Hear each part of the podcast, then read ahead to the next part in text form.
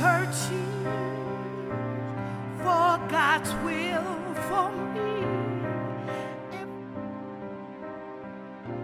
Hello, this is Pastor Frank Julian, and welcome to today's program. Thank you for tuning in. And I just, I love people are telling me that they're re listening to episodes that have ministered to them, like over and over. And I, I'm, I'm just very touched by this because the way God brought this podcast to pass is really amazing. It really wasn't planned out by me, it just seemed like He wanted it and it happened. So thank you, Lord, for ministering to the people who are listening. And today I have a, a, a message for you, a, a message I believe that's filled with love and I believe healing, and also that He's going to somehow show you something that's right for you. And I want to talk to you. My scripture today is from 2 Timothy chapter 4. In verse number 2, he says, Preach the word, be ready in season and out of season, reprove, rebuke, exhort with all patience and long suffering. Now, what I want to say to you here is that this isn't necessarily a word that you're going to preach on the street corner or you always got to be uh, doing something like that. But it is really a God ordained moment. So that when he says in season or out of season, he's always in season. It's always right. But he does arrange circumstances whereby you then walk in them and you're to boldly preach the word. So I want to tell you what happened to me, and then I'm going to pray for God to open up some doors for you so that you will be able to preach that word in season and out in the anointed timing of God. God's a God of timing and releasing of things. It's it's a we live in time. He enters into our space, so things are very important uh, to happen in a timely and orderly way. So let's go ahead and let me talk to you about this idea of being instant in season and out and what happened to me. So, as you know, I'm a nurse, or maybe some of you don't know, but I have uh, worked in nursing for about 40 years, uh, 36 of practice, four of school, and I graduated in 77.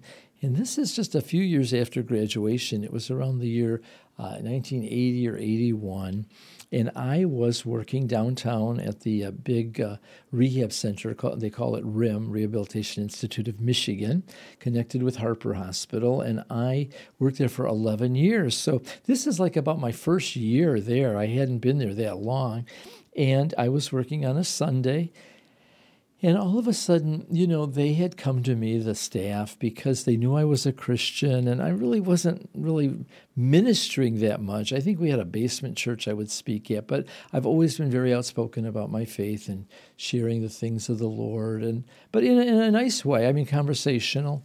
So, anyways, they come up to me, some of the staff, and this one head nurse who was like the supervisor that day and she was pretty disgusted that at this rehab hospital, they didn't have Sunday services because these people are admitted for long periods of time. It's not like your general hospital.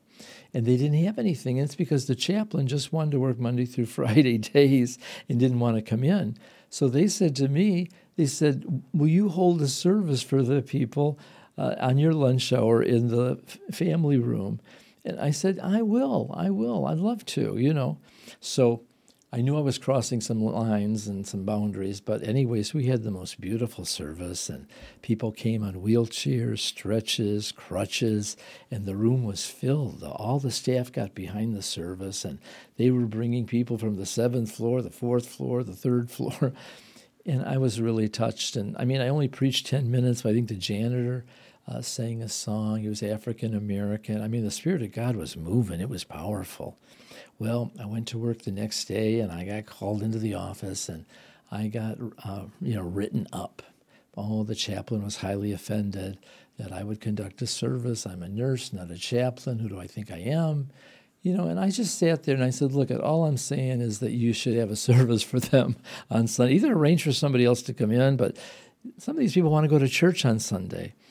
And all of a sudden, everything changed in the room. It was like a miracle of God.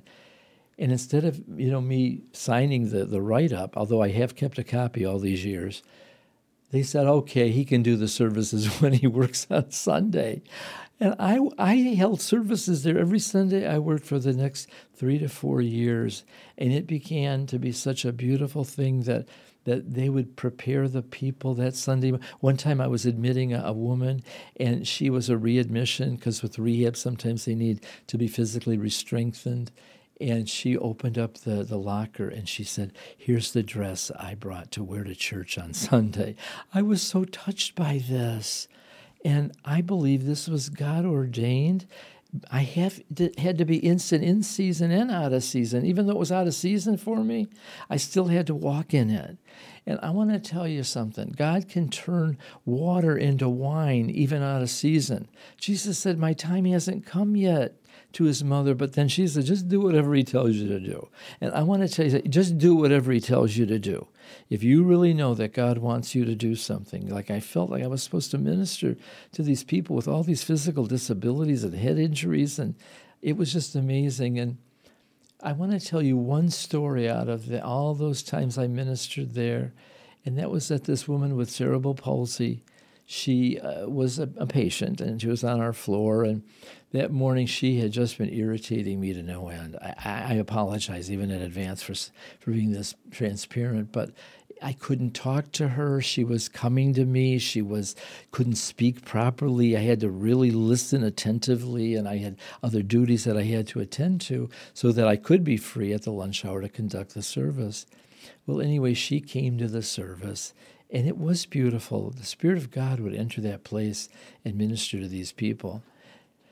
Well, after the service, about two o'clock in the afternoon, she came to the desk and she said, I have a note for you. And I thought, oh my God, I know she's going to lay into me because I've been a little bit impatient with her. And I opened the note and I began to read. And I want to tell you that tears filled my eyes because she said to me how much I ministered to her and and how the love she felt and how grateful she was that I would do the service. And I've saved that note. I have that note. I have a Bible with all important special notes that I've received over the years. And I just told her how grateful I was that it meant that much to her. So God uses imperfect vessels like me, and I am just like in awe. But see, the love of God can drive us, drive, live th- through us, even when we're kind of in the flesh. I don't even understand how it works. But be instant in season and out. Let me pray for you. Father God, open doors of utterance for those who are listening. You open the door, a, door that, that cannot be shut. May they walk through that open door, and may they be used mightily of God to show the love of God and touch people in their sphere of influence for your glory and honor and praise, Father, in Jesus' name. Amen. Hey, I don't know where the time goes, but we are uh, heading out here. Thank you for listening. Tell a friend about the program. Let me know if it's ministering to you. Please write me, frankjulian5 at gmail.com. God bless you. Tune in next week.